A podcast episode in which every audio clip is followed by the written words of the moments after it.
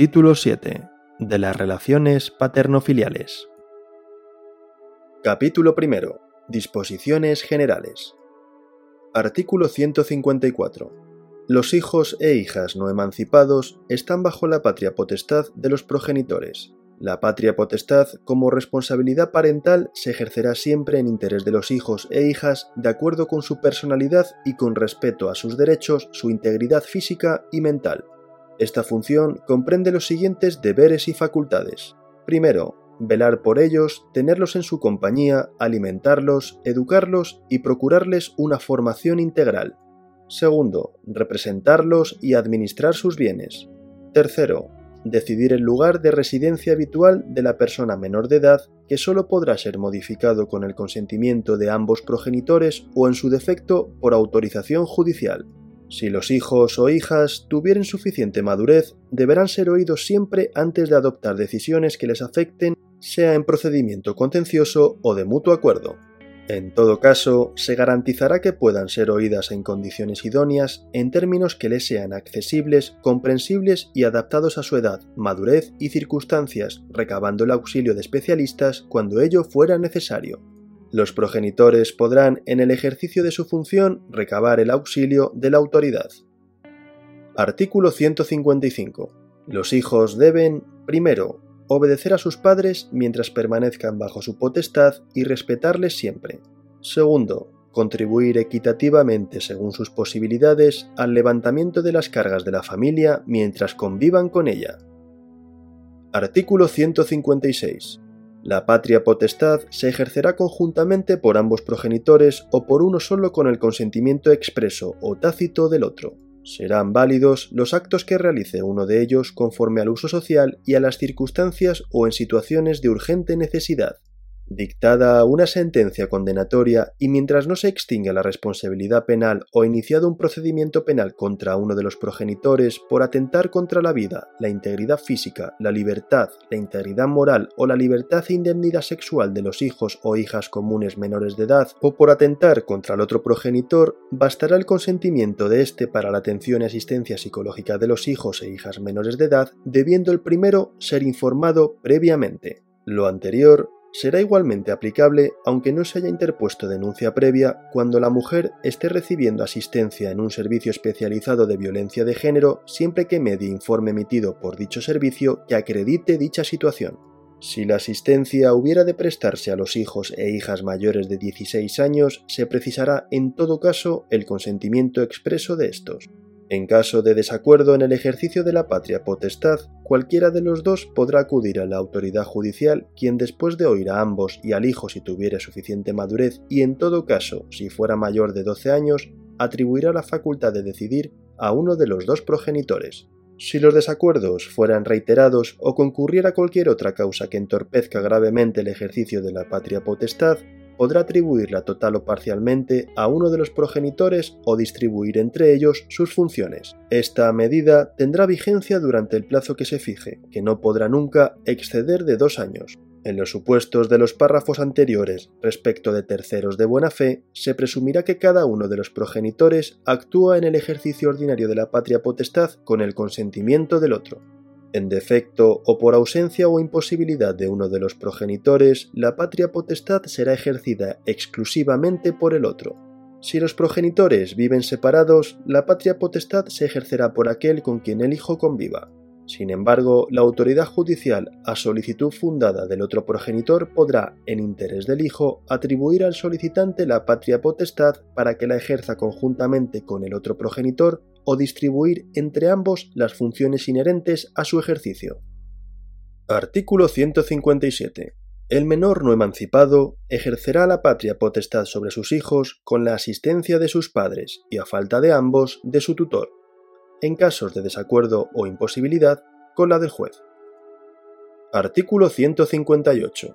El juez de oficio o a instancia del propio hijo, de cualquier pariente o del Ministerio Fiscal dictará primero las medidas convenientes para asegurar la prestación de alimentos y proveer a las futuras necesidades del hijo en caso de incumplimiento de este deber por sus padres. Segundo, las disposiciones apropiadas a fin de evitar a los hijos perturbaciones dañosas en el caso de cambio de titular de la potestad de guarda.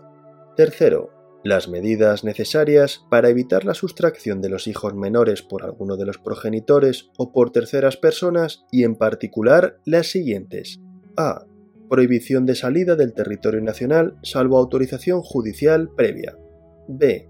Prohibición de expedición del pasaporte al menor o retirada del mismo si ya se hubiera expedido. C. Sometimiento a autorización judicial previa de cualquier cambio de domicilio del menor.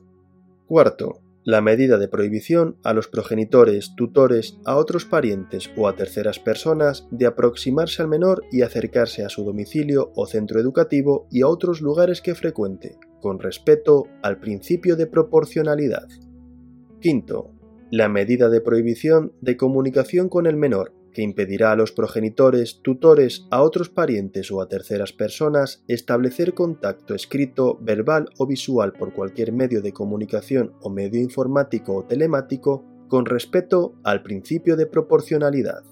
Sexto, la suspensión cautelar en el ejercicio de la patria potestad y o en el ejercicio de la guarda y custodia, la suspensión cautelar del régimen de visitas y comunicaciones establecidos en resolución judicial o convenio judicialmente aprobado y en general las demás disposiciones que considere oportunas, a fin de apartar al menor de un peligro o de evitarle perjuicios en su entorno familiar o frente a terceras personas. En caso de posible desamparo del menor, el juzgado comunicará las medidas a la entidad pública. Todas estas medidas podrán adoptarse dentro de cualquier proceso judicial o penal o bien en un expediente de jurisdicción voluntaria en que la autoridad judicial habrá de garantizar la audiencia de la persona menor de edad, pudiendo el tribunal ser auxiliado por personas externas para garantizar que pueda ejercitarse este derecho por sí misma. Artículo 159. Si los padres viven separados y no decidieren de común acuerdo, el juez decidirá siempre en beneficio de los hijos al cuidado de qué progenitor quedarán los hijos menores de edad. El juez oirá antes de tomar esta medida a los hijos que tuvieran suficiente juicio y en todo caso a los que fueran mayores de 12 años. Artículo 160. 1.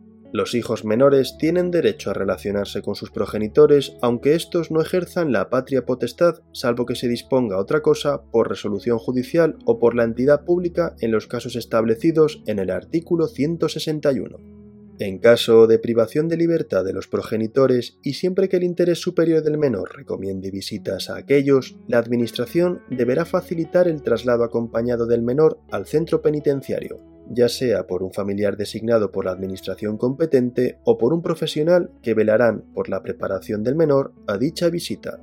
Asimismo, la visita a un centro penitenciario se deberá realizar fuera del horario escolar y en un entorno adecuado para el menor. Los menores adoptados por otra persona solo podrán relacionarse con su familia de origen en los términos previstos en el artículo 178.4. 2 no podrán impedirse sin justa causa las relaciones personales del menor con sus hermanos, abuelos y otros parientes y allegados.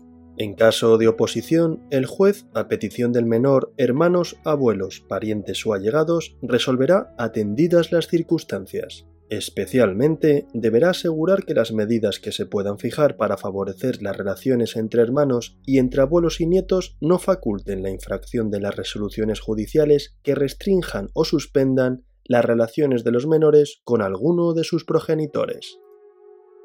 Artículo 161.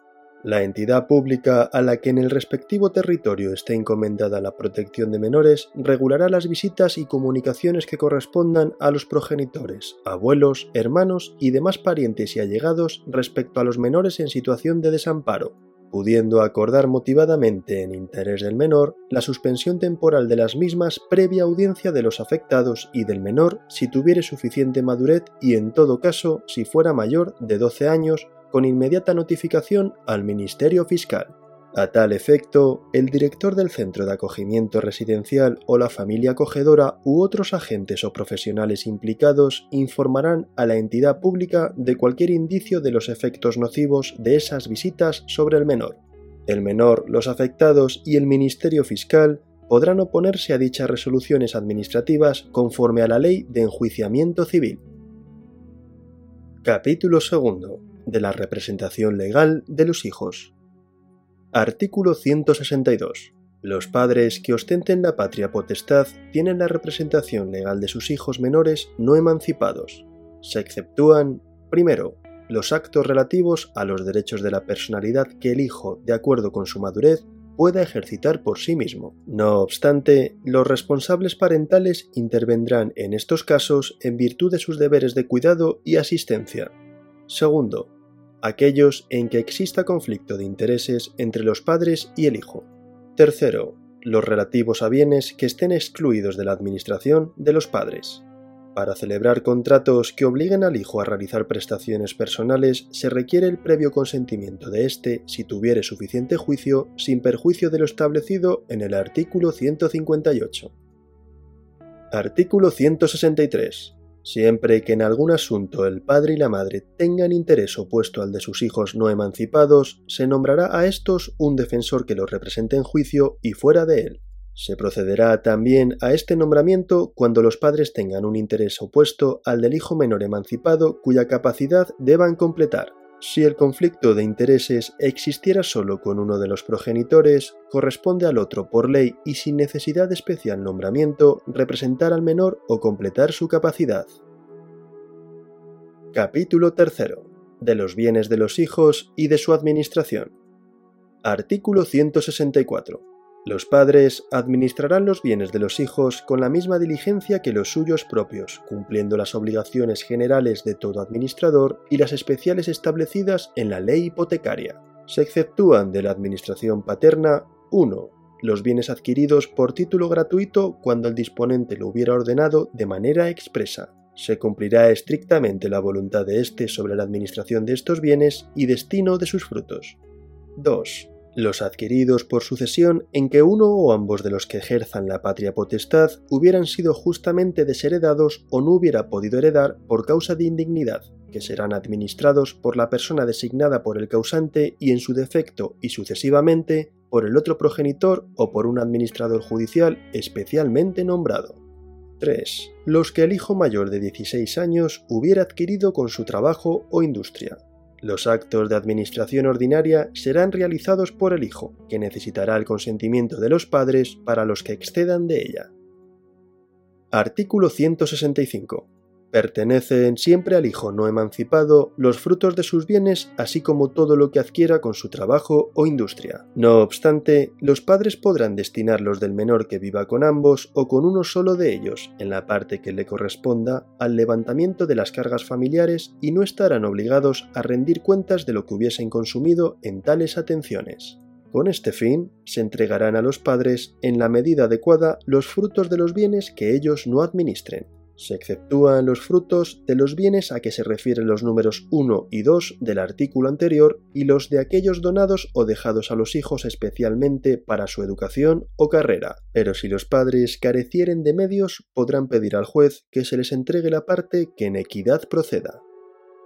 Artículo 166 los padres no podrán renunciar a los derechos de que los hijos sean titulares ni enajenar o grabar sus bienes inmuebles, establecimientos mercantiles o industriales, objetos preciosos y valores mobiliarios, salvo el derecho de suscripción preferente de acciones, sino por causas justificadas de utilidad o necesidad y previa la autorización del juez del domicilio con audiencia del Ministerio Fiscal. Los padres deberán recabar autorización judicial para repudiar la herencia o legado deferidos al hijo. Si el juez denegase la autorización, la herencia solo podrá ser aceptada a beneficio de inventario.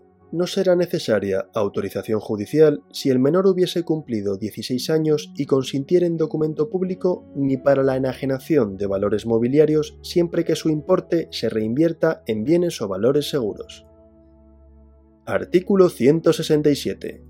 Cuando la administración de los progenitores ponga en peligro el patrimonio del hijo, el juez, a petición del propio hijo, del Ministerio Fiscal o de cualquier pariente del menor, podrá adoptar las medidas que estime necesarias para la seguridad y recaudo de los bienes, exigir caución o fianza para la continuación en la administración o incluso nombrar un administrador. Artículo 168. Al término de la patria potestad, podrán los hijos exigir a los padres la rendición de cuentas de la administración que ejercieron sobre sus bienes hasta entonces. La acción para exigir el cumplimiento de esta obligación prescribirá a los tres años. En caso de pérdida o deterioro de los bienes por dolo o culpa grave, responderán los padres de los daños y perjuicios sufridos. Capítulo IV. De la extinción de la patria potestad. Artículo 169. La patria potestad se acaba, primero, por la muerte o la declaración de fallecimiento de los padres o del hijo. Segundo, por la emancipación. Tercero, por la adopción del hijo. Artículo 170. El padre o la madre podrán ser privados total o parcialmente de su potestad por sentencia fundada en el incumplimiento de los deberes inherentes a la misma o dictada en causa criminal o matrimonial. Los tribunales podrán, en beneficio e interés del hijo, acordar la recuperación de la patria potestad cuando hubiere cesado la causa que motivó la privación. Artículo 171. Ha sido suprimido. Capítulo V. De la adopción y otras formas de protección de menores. Sección primera. De la guarda y acogimiento de menores. Artículo 172. 1. Cuando la entidad pública a la que en el respectivo territorio esté encomendada la protección de los menores constate que un menor se encuentra en situación de desamparo, tiene por Ministerio de la Ley la tutela del mismo y deberá adoptar las medidas de protección necesarias para su guarda, poniéndolo en conocimiento del Ministerio Fiscal y en su caso del juez que acordó la tutela ordinaria. La resolución administrativa que declare la situación de desamparo y las medidas adoptadas se notificará en legal forma a los progenitores, tutores o guardadores y al menor afectado si tuviere suficiente madurez y en todo caso si fuere mayor de 12 años, de forma inmediata sin que sobrepase el plazo máximo de 48 horas. La información será clara, comprensible y en formato accesible, incluyendo las causas que dieron lugar a la intervención de la Administración y los efectos de la decisión adoptada, y en el caso del menor, adaptada a su grado de madurez. Siempre que sea posible, y especialmente en el caso del menor, esta información se facilitará de forma presencial. Se considerará como situación de desamparo la que se produce de hecho a causa del incumplimiento o del imposible o inadecuado ejercicio de los deberes de protección establecidos por las leyes para la guarda de los menores cuando éstos queden privados de la necesaria asistencia moral o material. La asunción de la tutela atribuida a la entidad pública lleva consigo la suspensión de la patria potestad o de la tutela ordinaria, no obstante, serán válidos los actos de contenido patrimonial que realicen los progenitores o tutores en representación del menor y que sean en interés de éste. La entidad pública y el Ministerio Fiscal podrán promover, si procediere, la privación de la patria potestad y la remoción de la tutela. 2 durante el plazo de dos años desde la notificación de la resolución administrativa por la que se declare la situación de desamparo, los progenitores que continúen ostentando la patria potestad pero la tengan suspendida conforme a lo previsto en el apartado 1 o los tutores que conforme al mismo apartado tengan suspendida la tutela podrán solicitar a la entidad pública que cese la suspensión y quede revocada la declaración de situación de desamparo del menor si por cambio de las circunstancias que la motivaron entienden que se encuentren en condiciones de asumir nuevamente la patria potestad o la tutela. Igualmente, durante el mismo plazo podrán oponerse a las decisiones que se adopten respecto a la protección del menor.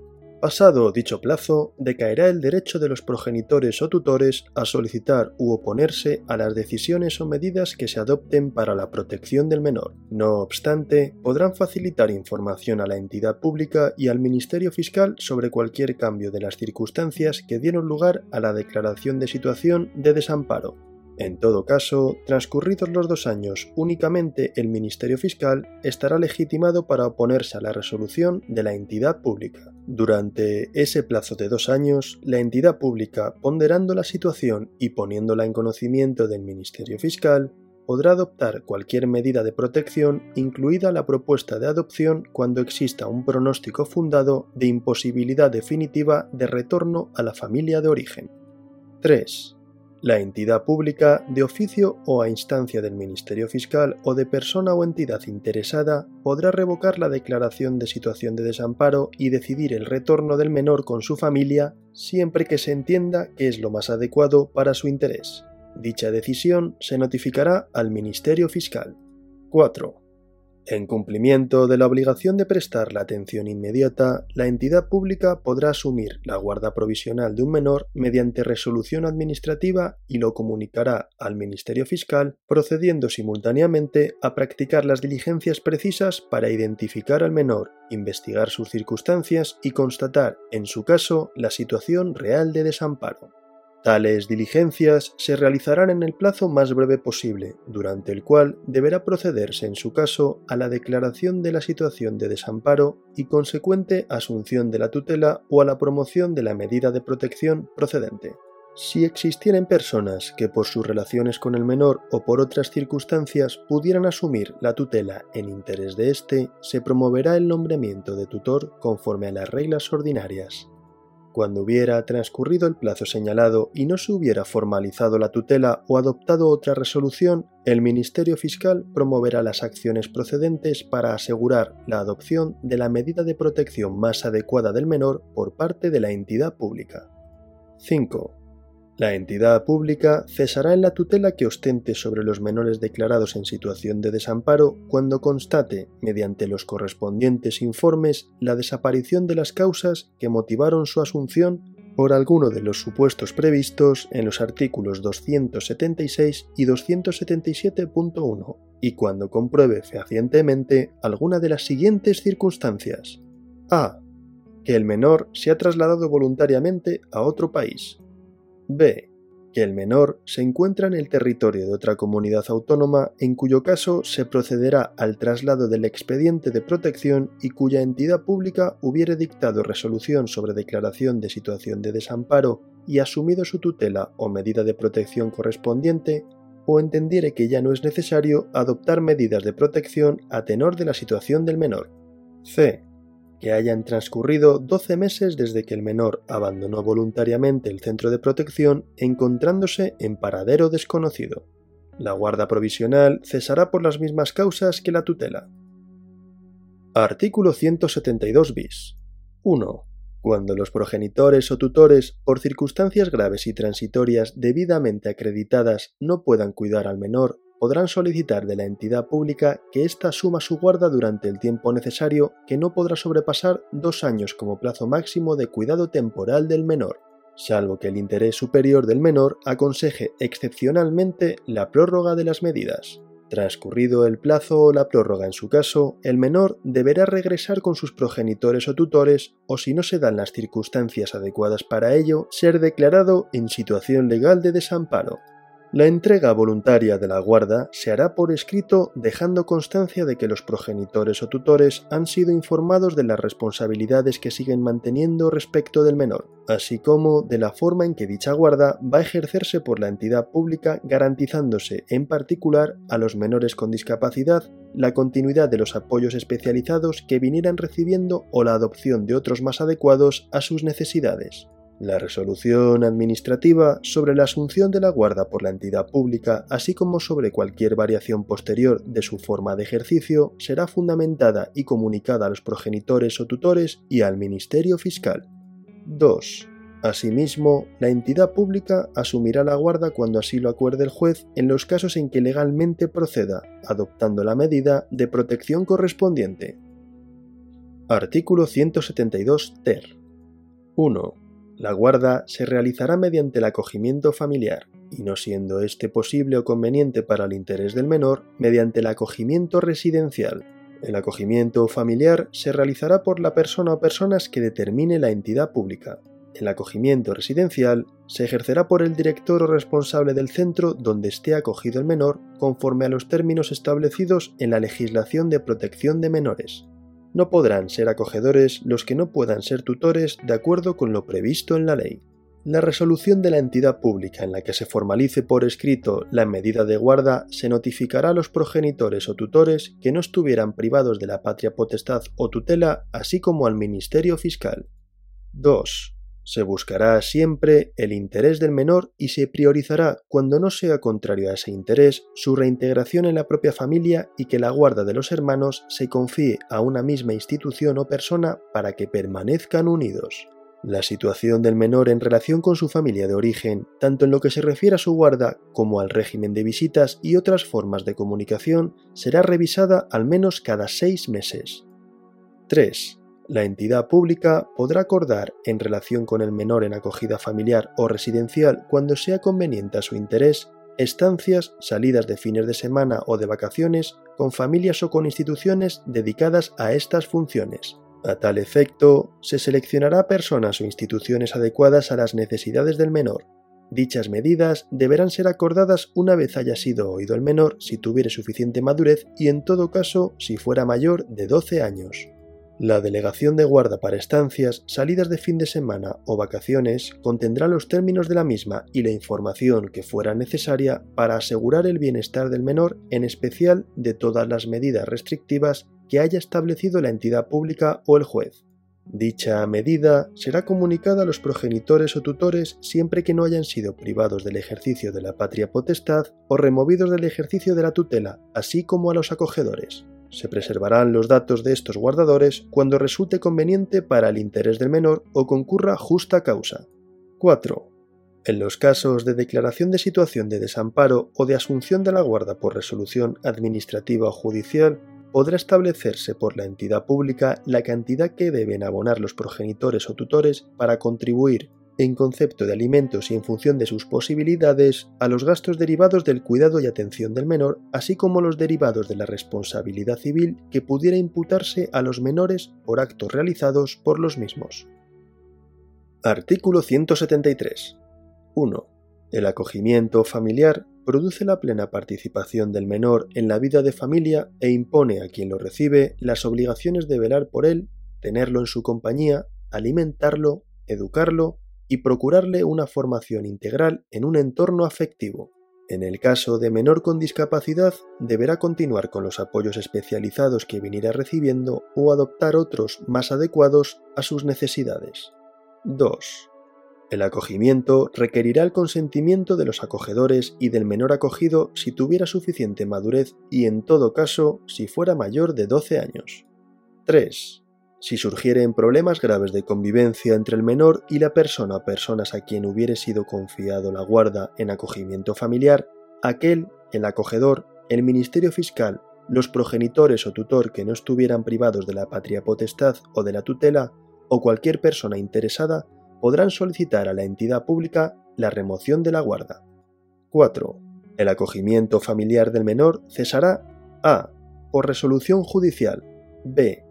por resolución de la entidad pública de oficio o a propuesta del Ministerio Fiscal, de los progenitores, tutores, acogedores o del propio menor si tuviera suficiente madurez, cuando se considere necesario para salvaguardar el interés del mismo, oídos los acogedores, el menor, sus progenitores o tutor. C. Por la muerte o declaración de fallecimiento del acogedor o acogedores del menor. D. Por la mayoría de edad del menor. 5. Todas las actuaciones de formalización y cesación del acogimiento se practicarán con la obligada reserva. 2. El acogimiento familiar podrá adoptar las siguientes modalidades atendiendo a su duración y objetivos. A acogimiento familiar de urgencia principalmente para menores de 6 años que tendrá una duración no superior a 6 meses en tanto se decide la medida de protección familiar que corresponda. B. Acogimiento familiar temporal que tendrá carácter transitorio, bien porque de la situación del menor se prevea la reintegración de éste en su propia familia, o bien en tanto se adopte una medida de protección que revista un carácter más estable como el acogimiento familiar permanente o la adopción.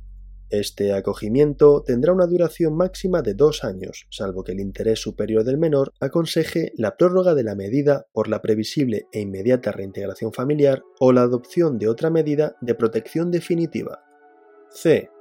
Acogimiento familiar permanente, que se constituirá bien al finalizar el plazo de dos años de acogimiento temporal por no ser posible la reintegración familiar o bien directamente en casos de menores con necesidades especiales o cuando las circunstancias del menor y su familia así lo aconsejen. La entidad pública podrá solicitar del juez que atribuya a los acogedores permanentes aquellas facultades de la tutela que faciliten el desempeño de sus responsabilidades, atendiendo en todo caso al interés superior del menor. Artículo 174. 1. Incumbe al Ministerio Fiscal la superior vigilancia de la tutela, acogimiento o guarda de los menores a que se refiere esta sección.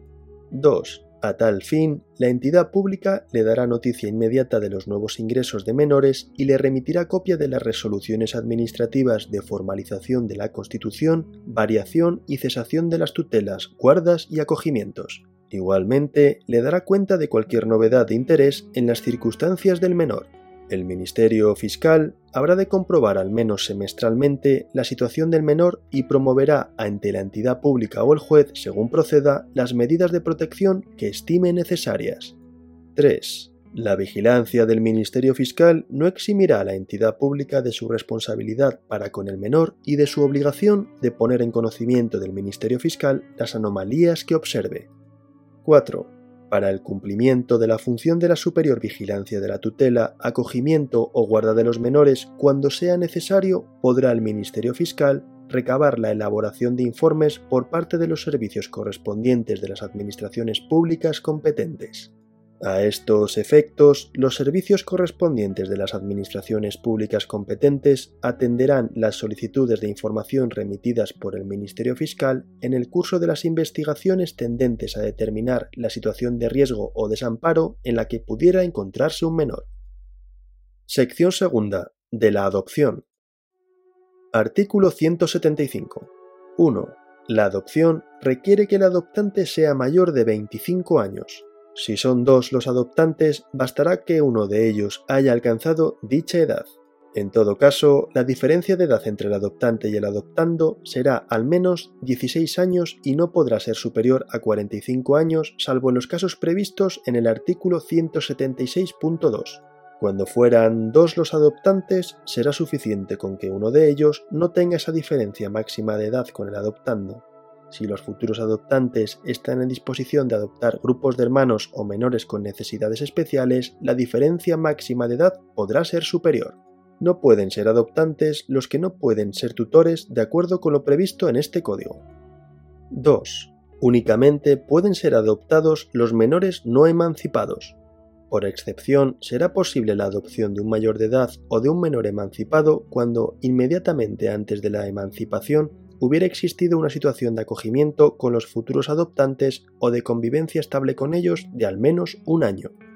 3. No puede adoptarse, primero, a un descendiente, segundo, a un pariente en segundo grado de línea colateral por consanguinidad o afinidad, tercero, a un pupilo por su tutor hasta que haya sido aprobada definitivamente la cuenta general justificada de la tutela. 4. Nadie podrá ser adoptado por más de una persona, salvo que la adopción se realice conjunta o sucesivamente por ambos cónyuges o por una pareja unida por análoga relación de afectividad a la conyugal. El matrimonio celebrado con posterioridad a la adopción permitirá al cónyuge la adopción de los hijos de su consorte. Esta previsión será también de aplicación a las parejas que se constituyan con posterioridad. En caso de muerte del adoptante o cuando el adoptante sufra la exclusión prevista en el artículo 179, será posible una nueva adopción del adoptado. 5. En caso de que el adoptando se encontrara en acogimiento permanente o guarda con fines de adopción de dos cónyuges o de una pareja unida por análoga relación de afectividad a la conyugal, la separación o divorcio legal o ruptura de la relación de los mismos que conste fehacientemente con anterioridad a la propuesta de adopción no impedirá que pueda promoverse la adopción conjunta siempre y cuando se acredite la convivencia efectiva del adoptando con ambos cónyuges o con la pareja unida por análoga relación de naturaleza análoga a la conyugal durante al menos dos años anteriores a la propuesta de adopción. Artículo 176. 1. La adopción se constituirá por resolución judicial, que tendrá en cuenta siempre el interés del adoptando y la idoneidad del adoptante o adoptantes para el ejercicio de la patria potestad. 2. Para iniciar el expediente de adopción será necesaria la propuesta previa de la entidad pública a favor del adoptante o adoptantes que dicha entidad pública haya declarado idóneos para el ejercicio de la patria potestad. La declaración de idoneidad deberá ser previa a la propuesta.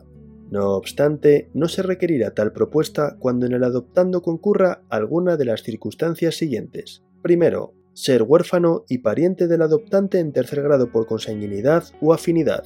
Segundo, ser hijo del cónyuge o de la persona unida al adoptante por análoga relación de afectividad a la conyugal. Tercero, llevar más de un año en guarda con fines de adopción o haber estado bajo tutela del adoptante por el mismo tiempo. Cuarto, ser mayor de edad o menor emancipado. 3. Se entiende por idoneidad la capacidad, aptitud y motivación adecuadas para ejercer la responsabilidad parental atendiendo a las necesidades de los menores a adoptar y para asumir las peculiaridades, consecuencias y responsabilidades que conlleva la adopción. La declaración de idoneidad por la entidad pública requerirá una valoración psicosocial sobre la situación personal, familiar, relacional y social de los adoptantes, así como su capacidad para establecer vínculos estables y seguros, sus habilidades educativas y su aptitud para atender a un menor en función de sus singulares circunstancias. Dicha declaración de idoneidad se formalizará mediante la correspondiente resolución. No podrán ser declarados idóneos para la adopción quienes se encuentren privados de la patria potestad o tengan suspendido su derecho, ni quienes tengan confiada la guarda de su hijo a la entidad pública. Las personas que se ofrezcan para la adopción deberán asistir a las sesiones informativas y de preparación organizadas por la entidad pública o por entidad colaboradora autorizada.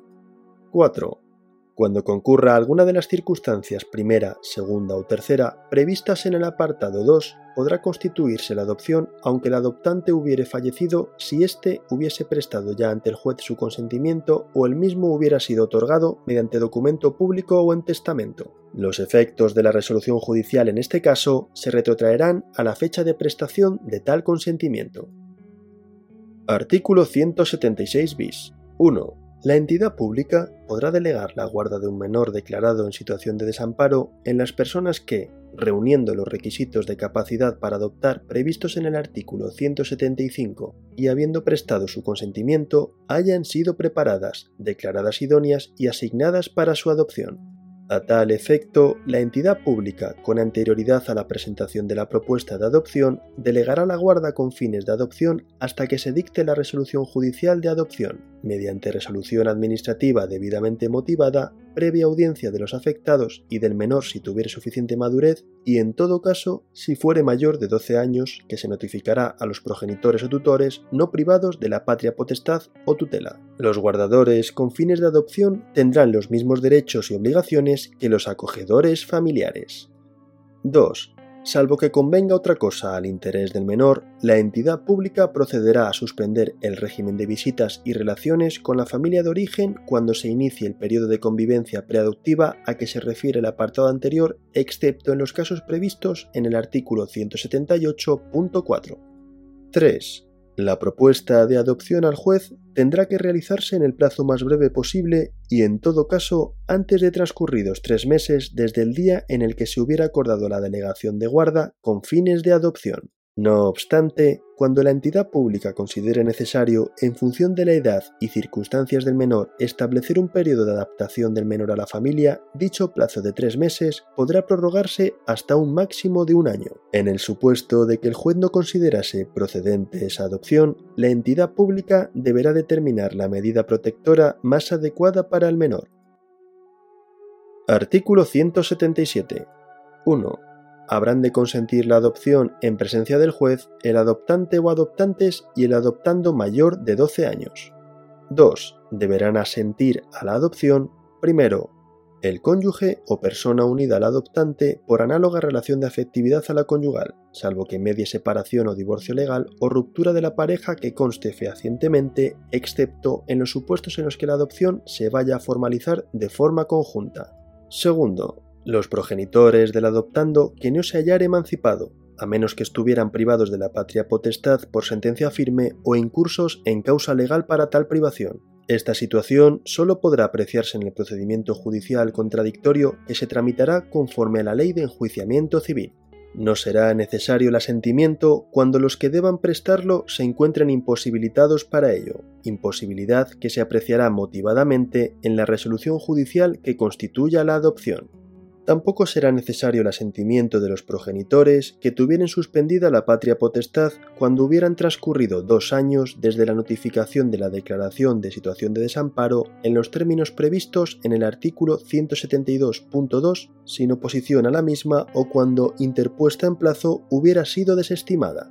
El asentimiento de la madre no podrá prestarse hasta que hayan transcurrido seis semanas desde el parto, en las adopciones que exijan propuesta previa no se admitirá que el asentimiento de los progenitores se refiera a adoptantes determinados. 3. Deberán ser oídos por el juez, primero, los progenitores que no hayan sido privados de la patria potestad cuando su asentimiento no fuera necesario para la adopción. Segundo, el tutor y en su caso la familia acogedora y el guardador o guardadores. Tercero, el adoptando menor de 12 años de acuerdo con su edad y madurez. 4. Los consentimientos y asentimientos deberán otorgarse libremente, en la forma legal requerida y por escrito, previa información de sus consecuencias. Artículo 178. 1. La adopción produce la extinción de los vínculos jurídicos entre el adoptado y su familia de origen. 2. Por excepción, subsistirán los vínculos jurídicos con la familia del progenitor que según el caso corresponda a cuando el adoptado sea hijo del cónyuge o de la persona unida al adoptante por análoga relación de afectividad a la conyugal, aunque el consorte o la pareja hubiera fallecido. B cuando solo uno de los progenitores haya sido legalmente determinado siempre que tal efecto hubiera sido solicitado por el adoptante, el adoptado mayor de 12 años y el progenitor cuyo vínculo haya de persistir. 3. Lo establecido en los apartados anteriores se entiende sin perjuicio de lo dispuesto sobre impedimentos matrimoniales. 4 cuando el interés del menor así lo aconseje, en razón de su situación familiar, edad o cualquier otra circunstancia significativa valorada por la entidad pública, podrá acordarse el mantenimiento de alguna forma de relación o contacto a través de visitas o comunicaciones entre el menor, los miembros de la familia de origen que se considere y la adoptiva, favoreciéndose especialmente, cuando ello sea posible, la relación entre los hermanos biológicos. En estos casos, el juez, al constituir la adopción, podrá acordar el mantenimiento de dicha relación determinando su periodicidad, duración y condiciones a propuesta de la entidad pública o del Ministerio Fiscal y con el consentimiento de la familia adoptiva y del adoptando si tuviera suficiente madurez y siempre si fuere mayor de 12 años. En todo caso, será oído el adoptando menor de 12 años de acuerdo a su edad y madurez, si fuera necesario, dicha relación se llevará a cabo con la intermediación de la entidad pública o entidades acreditadas a tal fin. El juez podrá acordar también su modificación o finalización en atención al interés superior del menor. La entidad pública remitirá al juez informes periódicos sobre el desarrollo de las visitas y comunicaciones, así como propuestas de mantenimiento o modificación de las mismas durante los dos primeros años y transcurridos estos a petición del juez están legitimados para solicitar la suspensión o supresión de dichas visitas o comunicaciones la entidad pública, la familia adoptiva, la familia de origen y el menor si tuviere suficiente madurez y en todo caso si fuere mayor de 12 años. En la declaración de idoneidad deberá hacerse constar si las personas que se ofrecen a la adopción aceptarían adoptar a un menor que fuese a mantener la relación con la familia de origen. Artículo 179. 1 el juez, a petición del Ministerio Fiscal, del adoptado o de su representante legal, acordará que el adoptante que hubiere incurrido en causa de privación de la patria potestad quede excluido de las funciones tuitivas y de los derechos que por ley le correspondan respecto del adoptado o sus descendientes o en sus herencias. 2. Una vez alcanzada la plena capacidad, la exclusión solo podrá ser pedida por el adoptado dentro de los dos años siguientes. 3 dejarán de producir efecto estas restricciones por determinación del propio hijo una vez alcanzada la plena capacidad. Artículo 180. 1. La adopción es irrevocable. 2. El juez acordará la extinción de la adopción a petición de cualquiera de los progenitores que, sin culpa suya, no hubieran intervenido en el expediente en los términos expresados en el artículo 177. Será también necesario que la demanda se interponga dentro de los dos años siguientes a la adopción y que la extinción solicitada no perjudique gravemente al menor. Si el adoptado fuere mayor de edad, la extinción de la adopción requerirá su consentimiento expreso. 3. La extinción de la adopción no es causa de pérdida de la nacionalidad ni de la vecindad civil adquiridas, ni alcanza los efectos patrimoniales anteriormente producidos. 4. La determinación de la filiación que por naturaleza corresponda al adoptado no afecta a la adopción. 5. Las entidades públicas asegurarán la conservación de la información de que dispongan relativa a los orígenes del menor, en particular la información respecto a la identidad de sus progenitores, así como la historia médica del menor y de su familia, y se conservarán durante al menos 50 años con posterioridad al momento en que la adopción se haya hecho definitiva. La conservación se llevará a cabo a los solos efectos de que la persona adoptada pueda ejercitar el derecho a que se refiere el apartado siguiente. 6. Las personas adoptadas, alcanzada la mayoría de edad o durante su minoría de edad a través de sus representantes legales, tendrán derecho a conocer los datos sobre sus orígenes biológicos. Las entidades públicas, previa notificación a las personas afectadas, prestarán a través de sus servicios especializados el asesoramiento y la ayuda que precisen para hacer efectivo este derecho. A estos efectos, cualquier entidad privada o pública tendrá obligación de facilitar a las entidades públicas y al Ministerio Fiscal, cuando les sean requeridos, los informes y antecedentes necesarios sobre el menor y su familia de origen.